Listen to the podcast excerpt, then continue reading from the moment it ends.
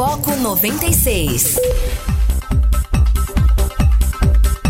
Muito bom dia, está começando o Foco 96 aqui na sua 96 FM, a FM oficial de Goiás. Aqui é o Rogério Fernandes, nós vamos juntos até as 8 horas da manhã, trazendo notícia e informação para você através da frequência 96.3 FM. Está começando o Foco 96. Bom dia, Guilherme Verano, tudo tranquilo? Bom dia, Rogério, bom dia, ouvintes do Foco, tudo tranquilo. Mas que calorão, hein, rapaz? Rapaz, mas que coisa horrorosa, meu Deus do céu, que calor é esse, né? Pegar a temporada de chuvas.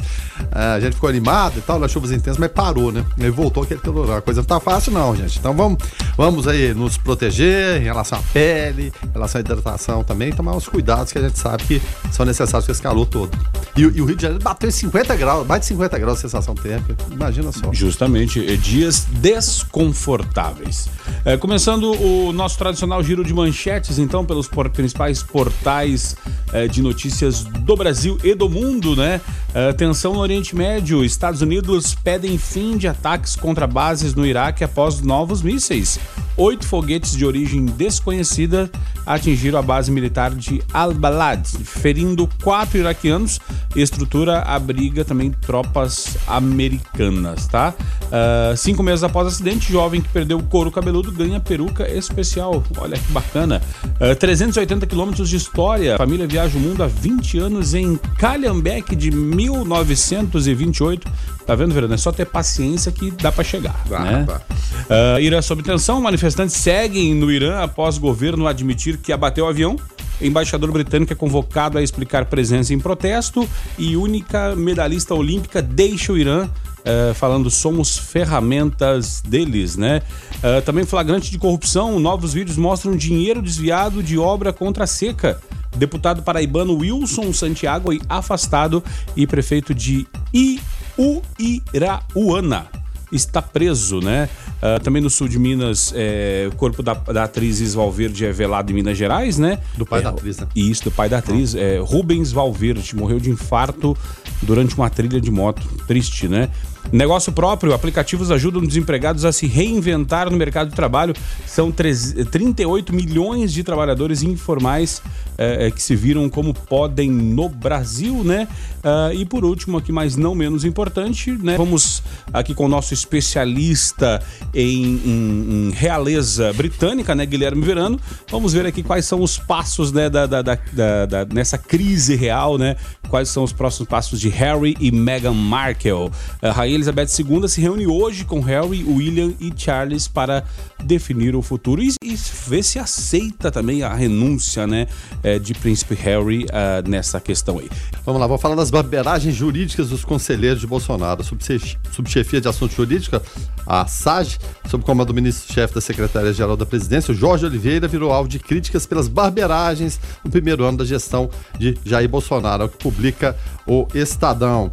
Outra interessante aqui, rapaz, o Brasil é um país muito rico, né? Mas 4 assessores do Davi Alcolumbre, que é o presidente do Senado, receberam em dezembro um total de R$20 mil de diárias durante o recesso parlamentar, diz também o Estadão. A equipe foi paga para assessorar o presidente do Senado em Macapá, até mesmo quando Alcolumbre estava, na verdade, em Brasília. É cada coisa que a gente vê que realmente é um absurdo, né? Mas tem mais aqui. Em relação ao Goiás, o deputado João Campos, do Republicanos, aqui apresentou um projeto para elevar de 60 para 65 anos a idade para que a pessoa seja considerada idosa no Brasil. E a crise no Oriente Médio, a aprovação de Trump, a crise com o Irã deve ter um pequeno efeito na aprovação do presidente americano, que é candidato à reeleição. E para finalizar aqui, ex-funcionário da cervejaria Baker fez ameaça de morte. A Polícia Militar de Minas registrou no dia 19 de dezembro do ano passado um boletim de ocorrência a partir do relato de um supervisor da cervejaria contra um funcionário demitido naquele dia. Rogério ouvintes do Foco 96. Estou vendo aqui nos destaques aqui da Central da Bola, Sassá a caminho do Curitiba e possível retorno de Roger Guedes ao Brasil entre os destaques desse domingo. Afinal de contas, há movimentações aí, ou o pessoal tá só preocupado com os nobríssimos campeonatos estaduais? Bom, em relação a Sassá, será que agora ele vai para um clube grande de fato? Porque quando saiu do Botafogo, ele disse que estava indo pro Cruzeiro e ia para um grande clube, né? É. Agora será que ele tá saindo do Cruzeiro? Fala, não, agora eu vou pro grande clube, né? O fato é que... No caso do Curitiba, não, né? Pagou pela língua, né? Muito noticiário aqui na área médica, viu? Dentro e fora de campo, viu, o Rogério? exame aponta ruptura em ligamento do joelho e o Valse para por até 8 meses, né? Jogador do São Paulo. Tem mais uma aqui. O Renato Gaúcho recebe alta após cirurgia cardíaca no Rio de Janeiro. Renato fez uma cirurgia. O Luiz Suárez é operado e ficará fora dos gramados por 4 meses.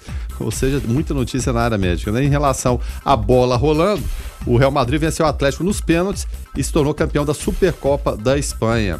O Atlético havia eliminado o Barcelona, o Real eliminado o Valência. E com um detalhe interessante aqui, do Zinedine Zidane. 9 finais que ele chegou, venceu as 9. 100% de aproveitamento, 9 vitórias em finais, seja Liga dos Campeões, Champions, as Copas lá da Espanha, Copa da Espanha, Copa do Rei, Supercopa, venceu todas. Então é impressionante. Agora o que preocupa aqui em relação ao futebol de Anápolis, e o Campeonato Goiano começa na quarta-feira da semana que vem, já tem bola rolando, é que a Anapolina fez um jogo treino ontem lá em Abadiânia, preparação para a disputa do Campeonato Goiano. E o time comandado pelo Estevam Soares enfrentou o Abadianense e perdeu por 3-2 lá no Valdelino de Lima, em Abadiânia. O Brendon e Matheus Balbo marcaram para a Anapolina, enquanto Emerson, Lincoln e Felipe anotaram para o Abadianense. A partida teve 4 tempos de 30 minutos cada. Aí vão falar o seguinte, mas treino é treino, jogo é jogo, como diria o Didi, né? O grande mestre do futebol brasileiro. Mas realmente preocupa, né? Não pode perder definitivamente para a seleção de Abadiânia, né? Abadianense, não tem como, mas a Anapolina segue aí dessa forma, o Grêmio Anápolis também se preparando, já fez vários amistosos, o Anápolis também da mesma forma, e a Anapolina, só para lembrar, alicerna no Campeonato Goiano na próxima quarta-feira, dia 22, joga contra o Jaraguá, no estádio Amintas de Freitas, em Jaraguá. A partida começa às 20h30, no mesmo dia o Anápolis recebe a equipe do Vila Nova aqui no estádio Jonas Duarte. O legal desse começo do ano, né, Verano, que muita gente fica procurando notícia, mas é o que vai definir a temporada aí, né? Tem que se mexer, né? Tirando o Flamengo, que há tempos atrás, na metade do campeonato, montava um time em cima da hora e era campeão, os outros times precisam fazer pré-temporada, porque o jogador, qualquer pessoa precisa de tempo para se adaptar numa nova função, né? Num novo local, num novo cenário, né? Caso do Michael também, vai ter a difícil missão de se adaptar à vida no Rio de Janeiro, é muito dinheiro, né? Já tinha um padrão excelente no Goiás, acabou a negociação sendo fechada na última sexta-feira. Vai mudar para o Rio de Janeiro. Será titular do time do Flamengo? Dificilmente. Só que o Flamengo disputa muitas competições, precisa de um elenco de fato. Então pode ser sim uma oportunidade até de um estilo de jogo diferente, né? Mais agudo, partindo para cima. Porque aquele jogo de toque de bola do Flamengo, o Michael, não acredito que se adapte muito, né? Mas é um bom jogador, sem dúvida nenhuma. Um bom menino, principalmente, né? Boa cabeça. Eu acho que tem tudo para se adaptar. Só não se encantar com, né, aquelas coisas que tem no Rio de Janeiro. E parece que ele não é de se encantar, porque ele é de origem humilde, mas é muito bem formado. Ele tem tudo para dar certo e decolar assim na equipe do Flamengo. Agora, o legal, né, é em época de Copa São Paulo de Juniores, né, que é um dos principais torneios, né, de formação de júniores, né? E na verdade ali os empresários ficam todos de olhos, né? Muito bem abertos ali, né? Mas o legal é ver que o Inter, por exemplo, o Internacional de Porto Alegre, que é um dos grandes campeões da Copa São Paulo, abriu 2020 com 40% do elenco formado nas categorias de base. Poucas as caras novas, né? Então é legal ver isso, Verano, porque mostra a força da categoria de base, mostra que muita coisa se resolve em casa. Porque assim, trazer um centroavante de qualidade, eu até concordo. Agora, trazer volante faz em casa, lateral se faz em casa, né? Essa é a minha visão. Mas o Inter com 40% do elenco formado, e se não der resultado dentro de campo assim com títulos, pelo menos financeiramente dá um retorno gigante, né? Porque esses jogadores vão ser vendidos e uma hora ou outra e vai gerar dividendos aos cofres do clube, né? Eu acho que contratar até o Cudê nessa direção, até porque a gente aproveitar. O próprio Palmeiras também contratou ninguém. Sim. Aproveitar a garotada, a pressão é grande para aproveitar a garotada. Tem uns que tremem, realmente não dão conta, mas acho que faz sentido, porque afinal de contas você tem a categoria de base para quê, né? Para ver se aproveita jogadores para posterior revenda. O problema é que muitos jogadores estão sendo vendidos antes sequer de estrear pelo time principal. Sim. Ou quando fazem no máximo 4, 5 partidas já estão sendo vendidos. O Botafogo da mesma forma, por necessidade também, usou muito da base do Campeonato Brasileiro passado, né? Então, retornando um pouquinho às origens, você não tem dinheiro no bolso, mas você tem a base ali, então até ter conviver com aquilo. Pena que os meninos já chegam totalmente fatiados, né? É 50% do clube, é 20% do empresário, é 10% de outro, 10% de outra pessoa. Inclusive, a negociação do Michael foi complicada por conta disso, do verdadeiro fatiamento que acontece. Em relação ao Michael, era até menos, né? Era o clube, ele próprio e o empresário. E olha só essa notícia, apresentador do SBT, Carlos Alberto de Nóbrega, de 83 anos, da Praça Nossa, está internado no Hospital Sírio-Libanês, em São Paulo, para tratar uma infecção generalizada. As informações foram publicadas por ele em vídeos de uma rede social e, segundo a assessoria de imprensa do Sírio-Libanês, nenhum boletim será divulgado sobre o estado de saúde do apresentador e nem sobre a possibilidade de alta. De acordo com a postagem de Carlos Alberto, ele explica que passou mal após ingerir um iogurte vencido. Então, o apresentador disse que também não tem previsão de alta, né? E tá bem e tudo mais, mas que perigo, né, Verano? Segundo ele, um iogurte vencido e infecção generalizada, se dependesse do SUS, já teria pegado o caminho outro caminho, não estaria gravando vídeo para dar informação aí. A sorte que está no Sírio-Libanês. A sorte dele é ter acesso ao Sírio-Libanês, sem dúvida nenhuma. Mas o alimento é sempre perigoso, a gente tem que olhar essas condições. Fica a dúvida aí entre saber se comprou esse produto já vencido e levou para casa, alguém fez isso para ele, que eu não acredito que ele deva ir no supermercado, ou de repente já estava lá na geladeira da casa dele, sabe-se lá onde, e passou algum tempo, ele não percebeu e consumiu vencido. O fato é que a gente tem que conferir o tempo todo, porque é muito perigoso você ingerir alimento com a data de validade vencida, né? Ainda mais na idade que ele está. Então, super perigoso, está sendo muito bem tratado, a gente espera, é claro, que se recupere logo, porque o Carlos Alberto é uma referência do humor brasileiro. Tem gente que não gosta, evidentemente, mas tem gente que gosta porque é aquele humor simples, aquele humor daquela piadinha do dia a dia. Tem gente que fala, mas isso aí não é nem college mais, bom é Porta dos Fundos, falar mal de Jesus, aquela coisa. Tem gente que gosta, a gente respeita o gosto de cada um, né? Mas não faz meu tipo. Eu sou mais da antiga, de repente, porque eu sou antigo, fui criado com aquilo ali desde a época do pai dele, né?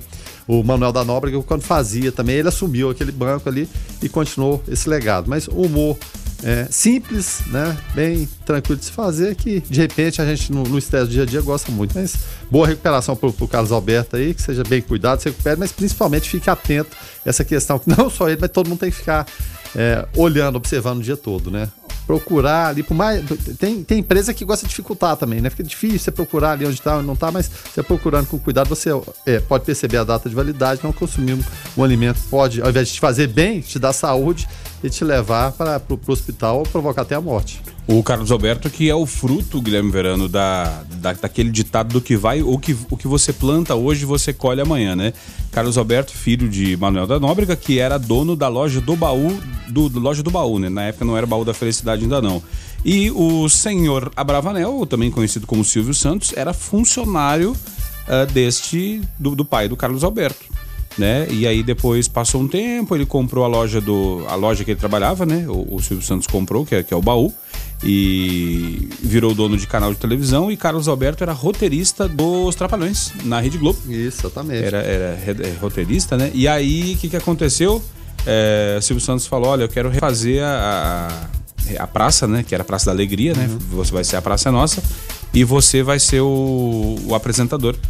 E aí ele falou, tá, mas e aí como é que vai ser? Não, você não vai ser meu funcionário, você vai ser dono do programa em agradecimento a tudo que vocês fizeram por mim quando eu era empregado de vocês. Já pensou se ele fosse aquele filho do patrão chato que fica humilhando os funcionários? E teria perdido a chance da vida, né? Exatamente. E Silvio Santos conseguiu a concessão do canal de televisão, fui funcionário da Globo por algum tempo.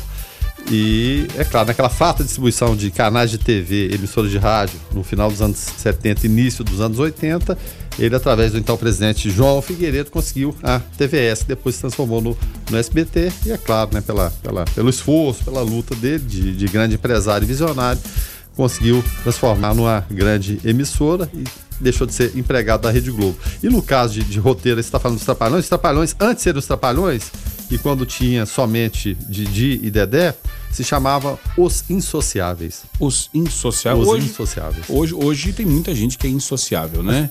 Mas eu tô antigo, hein, Rogério? Agora o papel, quanto ao papel do Carlos Alberto nas piadas, na Praça Nossa, ele faz uma coisa que é essencial no humor, que é a escada, né? Que é levantar a bola pro comediante, que era o que fazia muito bem Dedé Santana. E quando o Didi ficou sozinho, ele ficou sem o Dedé, ele ficou meio perdido, porque o Dedé fazia a escada de forma... É como se fosse o levantador do vôlei, né? Ele levanta a bola pro comediante cortar e ficar com a piada, mas é extremamente difícil, porque se você errar o time, a piada fica sem graça, né? Então, e o Carlos Alberto faz isso de forma excelente. E todo mundo sabe o que vai acontecer, mas todo mundo fica na expectativa. E como acontecia nos Estados Unidos também, Jerry Lewis e Dean Martin, Abo de Costello, o Gordo Mago, né? Então era tradicional, até nos Três Patetas, né? Justamente. 994-34-2096, você pode participar, nos ajudar a fazer o Foco 96 desta segunda-feira, né? E nos ajudar aqui a fazer o programa, tá? Também teve uma notícia, Guilherme Verano, olha só, raio... Mar 22 vacas que valiam R$800 mil cada, né? O caso de um pecuarista da Argentina que teve 22 vacas mortas por um raio foi um dos conteúdos mais lidos nessa semana. Além dessa reportagem, conteúdo sobre a oportunidade de mercado que o Brasil pode ter com incêndios na Austrália também.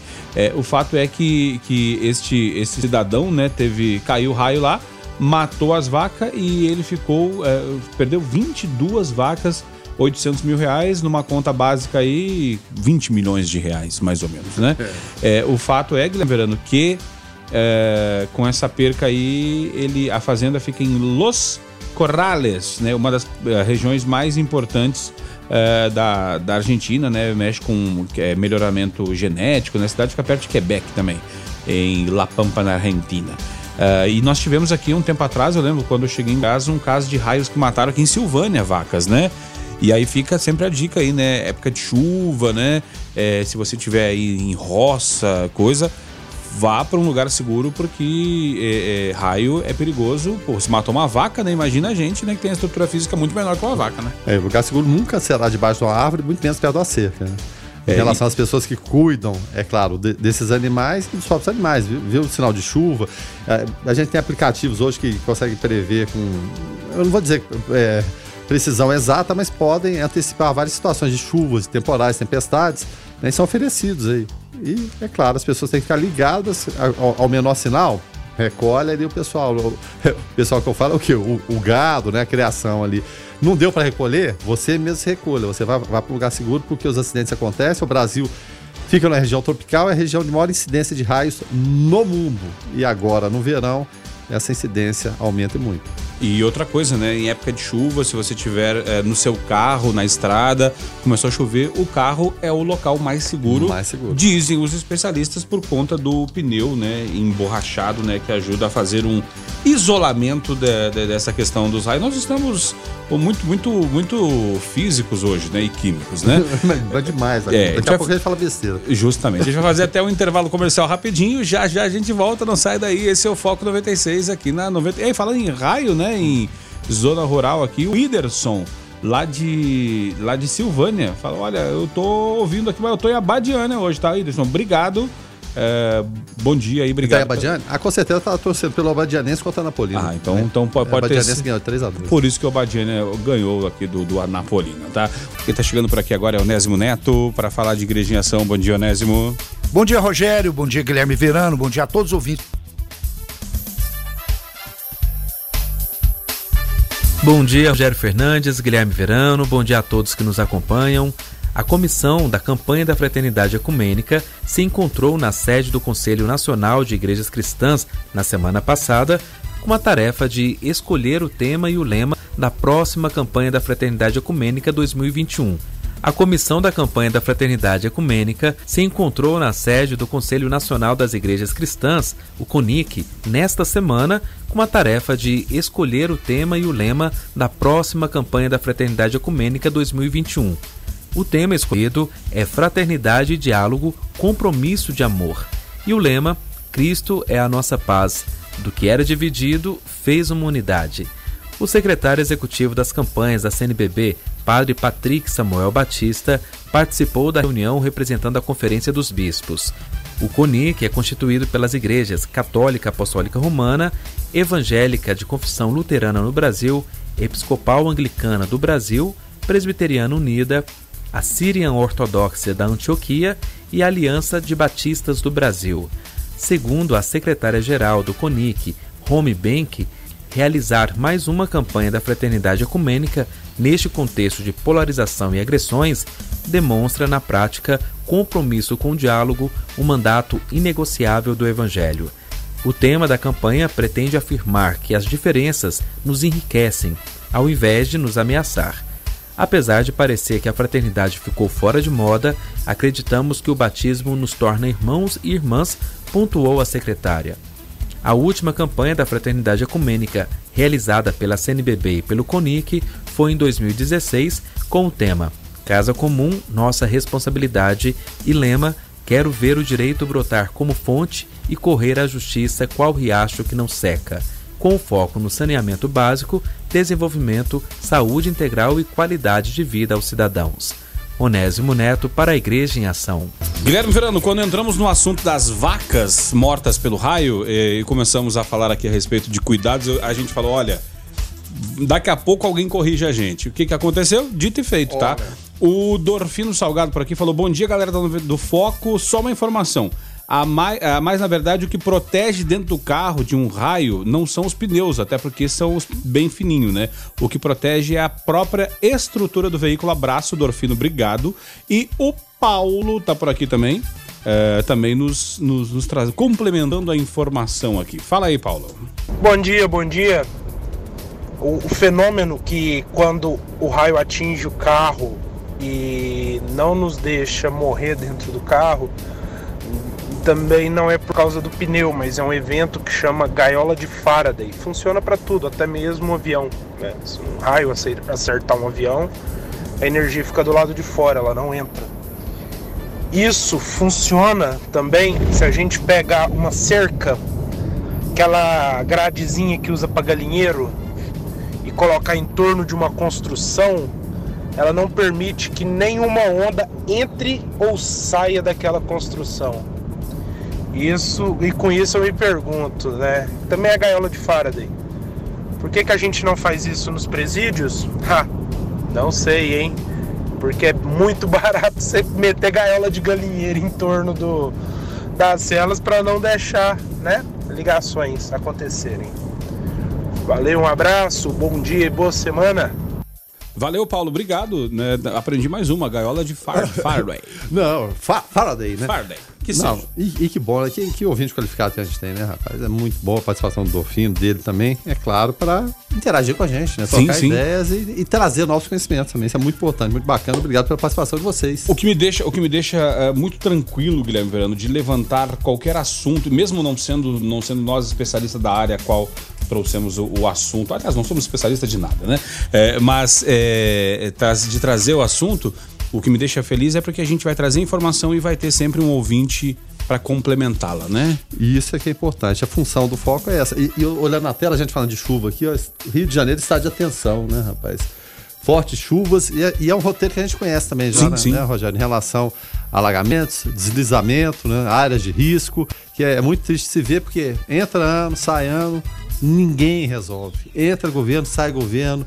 De uma linha ideológica, de outra linha ideológica, ninguém dá conta. Somos totalmente incapazes de resolver determinadas situações, né? E no caso do Rio de Janeiro, né, que é o nosso maior cartão postal, o sofrimento é total, né? A gente tá vendo imagens aqui, né?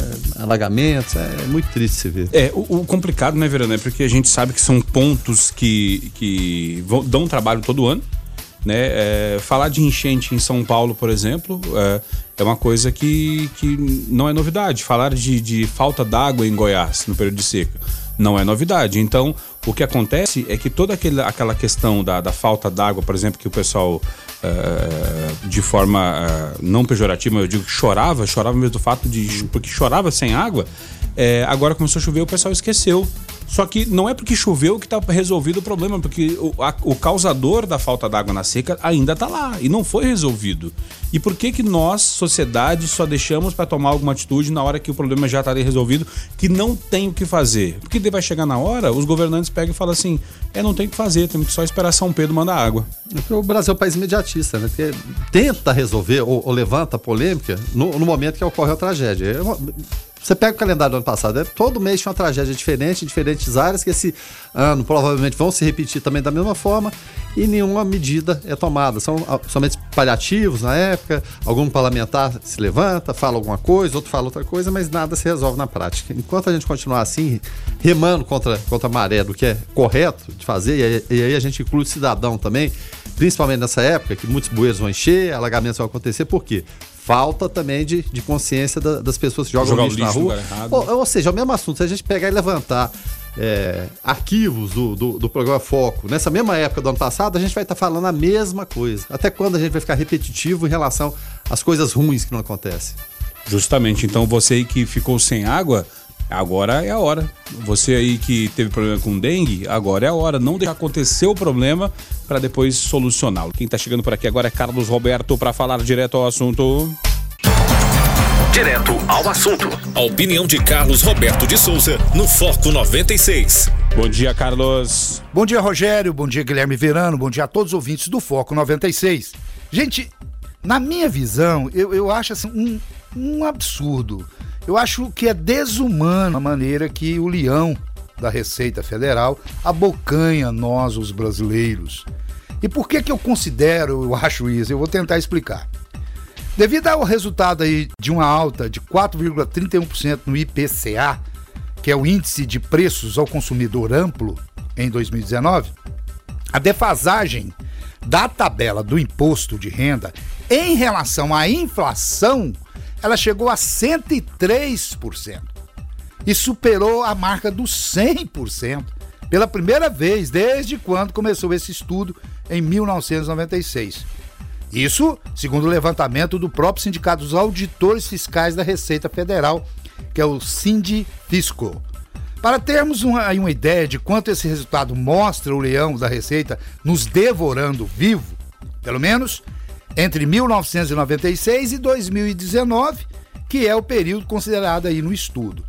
A variação do IPC, desse índice de preço aí ao consumidor amplo, ele somou, nesses anos, 327,37%.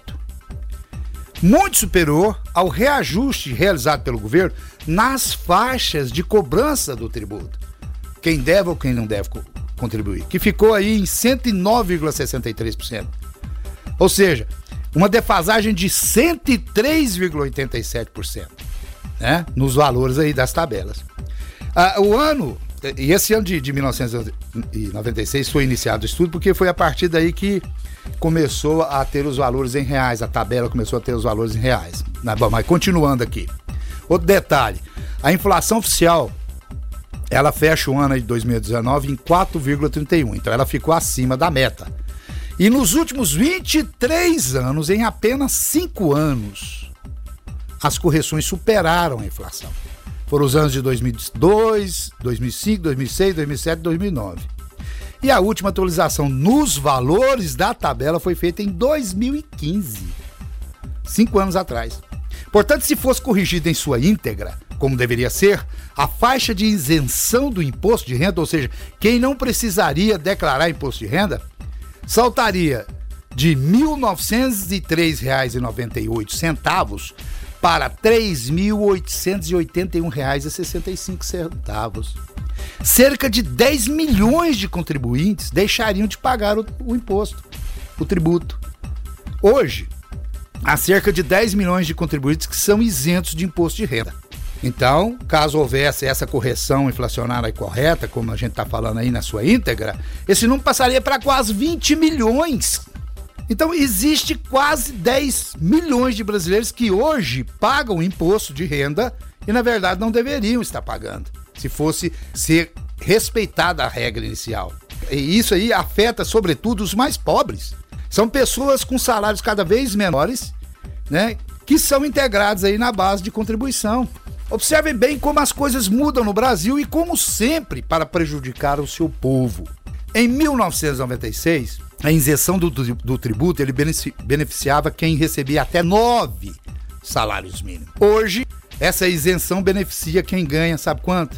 Menos de 2 salários mínimos. E aí, meu irmão, eu te pergunto, é justo um cidadão brasileiro que ganha menos de 2 salários mínimos ter que pagar imposto sobre renda? é injusto, é desumano e desleal. Fiquem todos com Deus. Ademã, que eu vou em frente de leve. Vendo o comentário do Carlos aqui, Guilherme, essa questão do imposto de renda, pergunto eu, Paulo Guedes não disse lá na campanha, também Bolsonaro, que taxaria os mais ricos e faria o imposto ficar mais justo? Não é o que não é o que aconteceu esse ano e esperamos que aconteça, né? Uma vez que uma pessoa que ganha 2 salários mínimos tem que pagar imposto de renda, o governo vira sócio dela, como se fosse dentro da sua casa. Não, o governo é sócio de tudo, né? Pois é complicado. Não, e o Brasil é o país que você paga mais imposto na América Latina todinha. Agora tem um detalhe da questão do imposto. Quando você olha o país que mais paga imposto do mundo, você vai pensar, o Brasil seria? Não. É a Dinamarca, né? Dinamarca é um país escandinavo, né? A maior carga tributária do mundo. A Finlândia, em segundo lugar, a Bélgica, em terceiro, e vai, somente países super desenvolvidos. Mas por que não tem problema em relação a pagar altos impostos lá? Porque eles têm retorno, o benefício é muito grande. Você vive um estado de bem-estar social, mesmo pagando altos impostos. O que é que pega no Brasil? É o imposto alto e a qualidade do serviço que a gente recebe péssimo, horrível, horroroso, ridículo muitas vezes, né? E interessante que o Brasil, né, em relação aos países que pagam mais impostos no mundo, o Brasil é o 14º.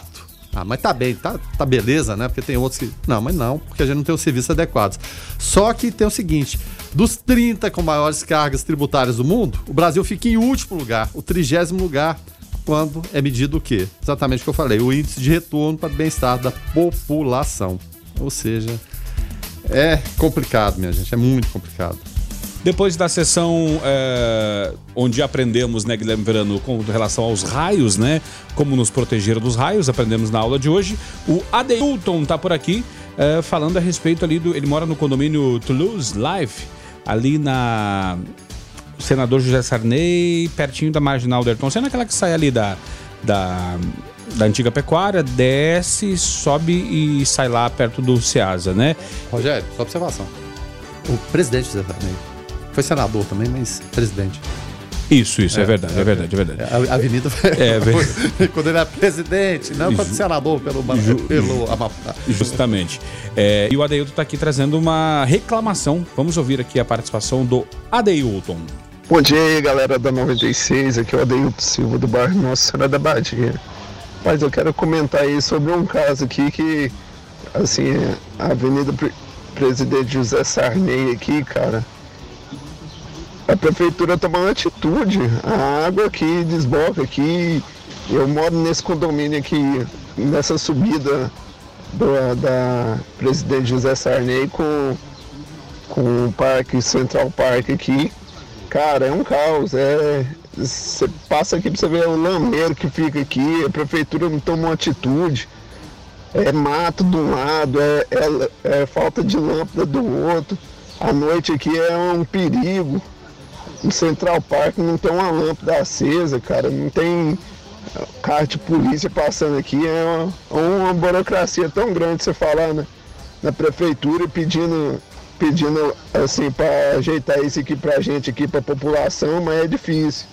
A gente não sabe nem com quem fala mais. Vê se dá um toque aí para as pessoas, autoridades, pelo menos se tocar que a população precisa de segurança e atendimento aqui também. Adeilton, infelizmente a gente fica falando, não pode ter tomar lá da cá, mas nessa hora é a hora da população fazer o tomar lá da cá, Guilherme Verano, assim, até falando de forma pejorativa, mas porque é ano de eleição e aí tem que cobrar, porque eu tenho certeza que de 100% que estão lá, 99,9% querem continuar para o próximo mandato, né? Não sei por quê, mas então tem que resolver essas questões pontuais da cidade, né, Verano? E é um problema recorrente que vem desde a inauguração da Avenida Presidente José Sarney, né? Ela se renova, né? Ano após ano e a solução não vem, e tem que vir, porque ali vira um verdadeiro tobogã de descida de água, né? Sim. Lá para aquela região, é perigoso trafegar por ali. Em chuva. Então, fica o nosso apelo aqui, o apelo do Adeilton, é isso? Isso. Para que alguém tome alguma providência, porque é perigoso, a gente vai ter que esperar acontecer alguma tragédia maior ali para tomar essa providência? Não, né? Tá época de chuva agora, muitas vezes se alega, não, tá época de chuva, a gente tem que esperar. Só que vem a seca, volta a chuva, e como eu digo, desde a época da inauguração já se passou décadas, né? E ninguém dá uma solução. 994-34-2096. Você pode participar, nos ajudar a fazer o Foco 96. E se tiver alguma coisa aí para resolver aí, conte conosco aqui que a gente não resolve, mas a gente vamos fazer chiar, vamos fazer barulho junto com você aqui. E consumo de água mineral em mercados do Rio de Janeiro dispara, né? Medo de contaminação no abastecimento leva consumidores à busca de água mineral em um estabelecimento da Zona Sul. 330 garrafas foram vendidas em pouco tempo. A venda de água mineral nos supermercados do Rio, né, é reflexo direto do calor que atingiu a cidade e também dos problemas de abastecimento. Nos últimos dias, moradores de vários bairros das zonas oeste e norte da cidade, além da Baixada Fluminense, reclamam que a água é fornecida pela companhia está turva, além de chegar às casas com gosto e cheiro estranho. E aí, se a água com gosto e cheiro já está errado, né? Porque ela tem que ser incolor, inodora e insípida, né, Guilherme Verano? Correto, né? Sem cor, sem cheiro, sem gosto. E aí vem ao encontro do que tu falaste ali no final da primeira hora, né? A respeito de a chuva, né, que vem atingindo o Rio de Janeiro. Isso tudo reflexo, né, dessa questão da chuva, do calor. E uma coisa que a gente viveu aqui no ano passado, né? A questão de falta d'água e o pessoal indo às buscas de água mineral. Muita gente comprando água até para tomar banho, né? Para tomar banho e pesando o orçamento. A verdade é essa. Quando você deveria abrir a torneira, ver a água limpa ali, você dali da torneira deveria poder tomar, mas sim, você tem coragem de fazer isso? Sim. E ainda mais dessa cor que tá. E as autoridades falam, não, pode tomar, não tem problema não. Mas você tomaria? E, rapaz, não, ela tá só a cor diferente, mas tá própria para o consumo. Não dá, né? Não tem como. E a gente fica vendo essa questão da água, o apuro, né? O perrengue que todo mundo passou aqui pela falta dela. No Rio de Janeiro não é propriamente a falta, mas a qualidade, a pureza. E ver também na Paraíba, né? Aquele dinheiro desviado de obra lá, que levaria água para o sertão da Paraíba. O senhor deputado ficava com 10%, o senhor prefeito ficava com 5%. Sim. Foi tudo filmado, né? A assessora parlamentar pegando o dinheiro, reclamando que o dinheiro estava pouco. Foi gravado, foi filmado, foi levado o dinheiro, foi tudo acompanhado. E ainda negam, Rogério. É um escárnio, né? Nos tratam como imbecis, como idiotas, né? A verdade é essa, né? Desviando dinheiro público, ladrões de dinheiro público, né? Pilantras, verdadeiros pilantras, né? Pessoas sem dó nem coração nenhum, né? De gente faminta ali, passando todo tipo de necessidade, porque não tem água, não tem o mínimo, né? De condição de sobrevivência sem água. Como você sobrevive sem água? E o escárnio, verdadeiro escárnio, nossa cara é negar tudo, negar todas as evidências, né? Aparece o senhor advogado e fala, não, meu cliente vai provar que não teve nada a ver. Quando a assessora foi filmada, pegando o dinheiro, reclamando do dinheiro, levando o dinheiro. Ou seja, e a gente estava falando aqui de eleições, não tem que ficar muito atento, porque não estão lá sem voto, eles estão lá com voto. Alguém os conduziu para lá. No caso do prefeito e dele, inclusive, já reeleitos, né? Não é deputado de primeiro mandato, não é prefeito de primeiro mandato. E estão lá, roubando dinheiro do povo, e o povo amíngua e continua votando dessas pessoas. Então a gente tem que dar um alerta, tem que chiar, tem que reclamar, mas principalmente ficar atento ao que essas pessoas fazem, né? A partir do momento que nós concedemos para eles, né, o direito de, né, criarem leis, né, que nos beneficiem, mas nunca nos beneficiam, né? Às vezes até criam as leis, mas o dinheiro nunca chega, na verdade. Quando a gente dá para eles esse poder, a gente está assinando um cheque em branco, né? Abre aspas. Eu e meu irmão agora somos entidades separadas, fecha aspas, diz Príncipe William. De acordo com um amigo próximo do Príncipe William, o Duque de Cambridge, teria ficado triste com a decisão do irmão de abandonar seu posto como membro do alto escalão da família real britânica. Segundo o jornal The Sunday Times, ele teria confidenciado: sempre abracei meu irmão e não posso mais fazer isso, somos entidades separadas. Guilherme Verano, a gente sabe que o pessoal lá no Reino Unido leva muito a sério essa questão da rainha, do reinado e tal, né? O fato é que, economicamente falando, eles são muito mais figurativos do que dão palpites na economia do Reino Unido, mas será que é pra tanto assim? Não poder mais abraçar o irmão só porque ele abdicou do posto? Mas acho que fica uma figura de linguagem aí, né? Um excesso. Eu garanto que os bastidores, a vida não é pública o tempo todo, né? Muito embora os tabloides ingleses queiram fazer dessa forma, nos bastidores com certeza conversam, sim, né? E o Príncipe Harry e a Meghan Markle terão uma conversa hoje com a Rainha Elizabeth, né? Para ele comunicar essa decisão. Em relação a retorno econômico, muita gente questiona. A monarquia custa cerca de 300 milhões de reais por ano, né, ao povo britânico, que a gente está falando de impostos, né, que pagam, né, e dá retorno de mídia, de publicidade, de turismo, sem dúvida nenhuma, essa conta fecha. Agora, o que não fecha é o seguinte, porque muita gente fala que é muito dinheiro para a monarquia britânica. Sabe quanto é que custa a presidência da República do Brasil? Mais de 3 vezes mais que isso. Caramba. Mais de R$1 bilhão que custa para manter a presidência da República. Porque aqui tem o custo do Brasil, né? Seja sob o governo de Jair Bolsonaro, Dilma, Temer, Lula, R$1 bilhão para manter o séquito, né, de motoristas, de funcionários, de carros, de avião, né, de alimentação, cuidados todos. Ou seja, custa 3 vezes, vamos arredondar, né? Mais que isso, mas custa 3 vezes mais que a monarquia britânica. Não é porque o Bolsonaro está lá, ou teve Lula, ou tal, é um absurdo. Como que custa isso tudo? E o retorno que dá? Aí tem o senhor, não, mas tem o turismo, turismo político em Brasília, as pessoas vão, né, movimentam lá, vão conhecer os monumentos. É uma forçação de barra. Só para comparar um com o outro. Muita gente que critica, de repente, a monarquia britânica, a realeza, que é um negócio de família que funciona há algumas centenas de anos, né, Rogério? Mas com esse detalhe agora. E o príncipe Harry, eu diria que principalmente essa decisão dele vai muito em relação ao quê? É uma criança, desde que se nasce, você está nos holofotes o tempo todo. Passou o trauma todo da mãe, da Lady Di, que acabou morrendo, fugindo de fotógrafos, de paparazzi, aquela coisa toda. Acho até que não seria para tanto. Já que tem os paparazzi, deixa tirar a foto que quer, anda normalmente, porque não adianta. Agora você sair desabalado da carreira, igual saíram daquela forma, acabou provocando um acidente. Então, tendo aquilo na cabeça de muito jovem, ter perdido a mãe em relação àquilo, e algumas situações constrangedoras que fizeram, até de preconceito em relação à esposa dele, sim, a Meghan Markle, por ser uma plebeia, ele tá mais que certo. Você tem a oportunidade de sair, dá no pé daquilo ali, ele vai ganhar muito mais dinheiro fora do que lá dentro. Tem o direito. Por que ele tem que ficar aprisionado daquilo ali? Porque é uma decisão inédita. Vamos lembrar lá quando o rei George acabou abdicando do trono por conta de casar com a Ollie Simpson, que era uma divorciada. Deixou de ser rei da Inglaterra para ter uma vida feliz. Isso é muito mais traumático do que o Harry, que é o 6º na linha de sucessão, querer sair.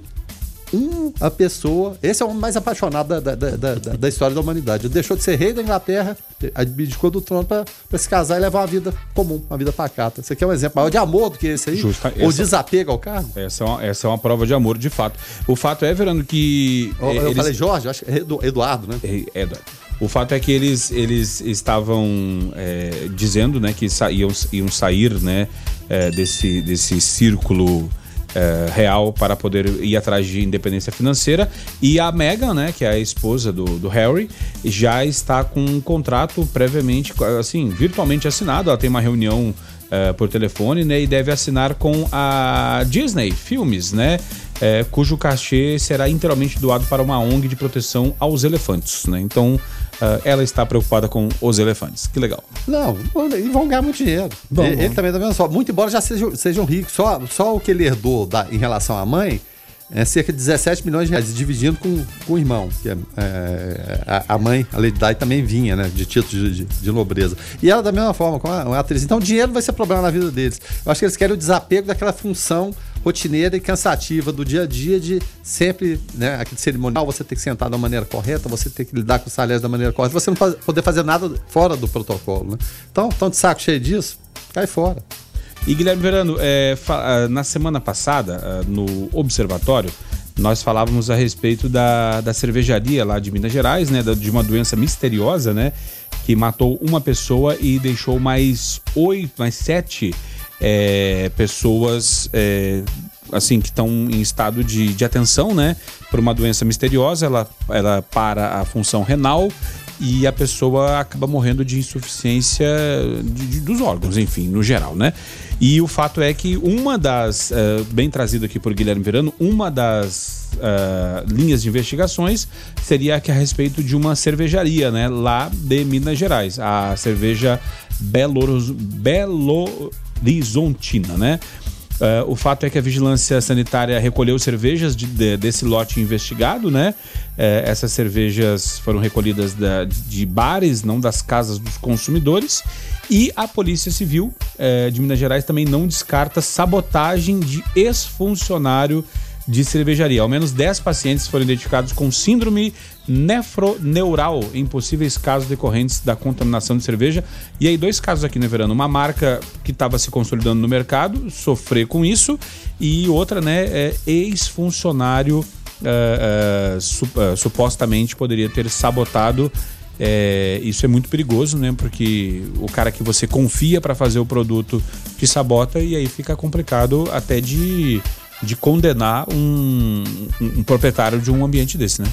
Informação até que a gente trazia desde de quinta-feira ainda no Observatório em relação a isso, essa linha de investigação. No momento que a gente trazia a notícia, que logo depois a Polícia Civil chegou com essa informação, né? Eles haviam ido lá e constatado essa situação toda.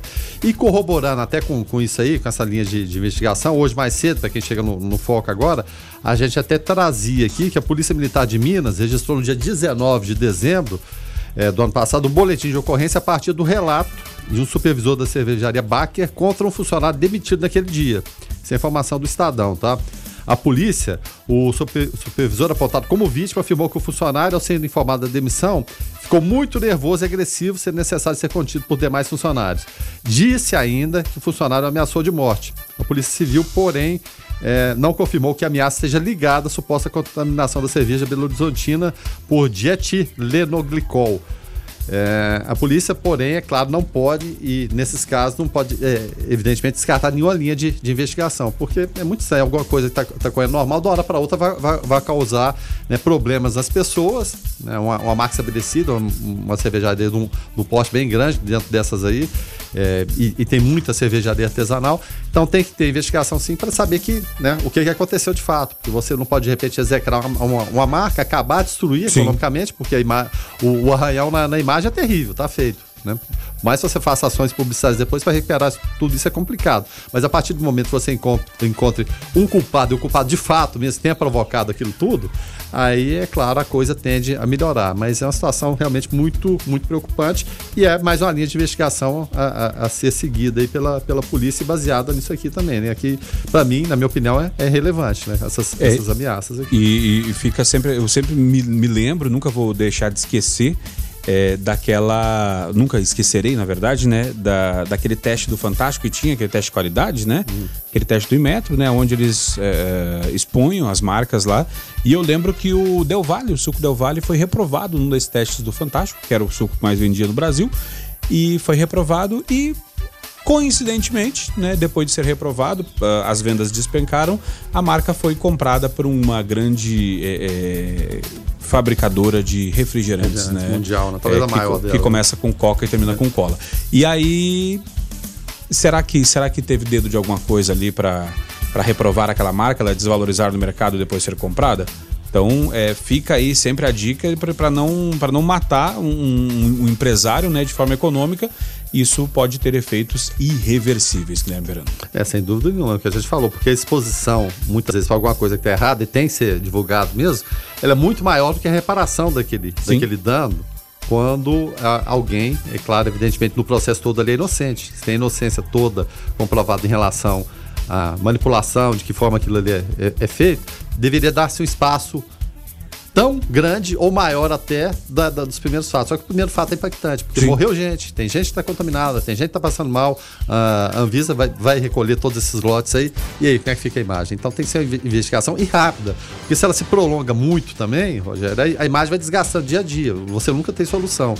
Não que deva ser feita no assodamento, na pressa, dessa forma, não, mas tem maneiras de você conduzir aquilo ali para que se chegue a uma conclusão definitiva e real do que aconteceu, para ser inocente, vamos reparar esse dano, vamos abrir espaço para todo mundo para falar e dar essa nota, de preferência de forma gratuita, né, para se recuperar a imagem. Caso, né, não seja, isso aí se feche, se tome uma providência, né, legal, porque a gente morre por conta disso. Justamente.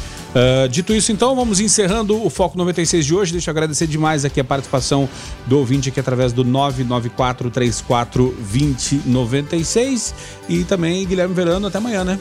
Até amanhã, mas a gente está de volta, é claro, contando sempre com a participação do ouvinte. Coisa boa, né? Quando a gente fala alguma coisa que foge do nosso conhecimento, do nosso alcance, vem a informação complementar, né? Como foi o caso dos raios, né? Isso é muito bom, muito importante. É tudo que a gente precisa, tudo que a gente quer e tudo que a gente gosta aqui do Foco 96. Tá certo. O Foco vai ficando por aqui, então, com trabalhos técnicos e apresentação de Rogério Fernandes, a produção é do Lucas Almeida e do Eberwitch, comentários de Guilherme Verano, a produção artística, a coordenação artística de Francisco Alves Pereira, o Chicão, a direção comercial de Carlos Roberto de Souza, direção-geral de Vitor Almeida França. Eu volto às 5 da tarde no Observatório e na sequência você fica com David Emerson, o DW no Hits 96. Fiquem todos com Deus, paz e bem. Foco 96.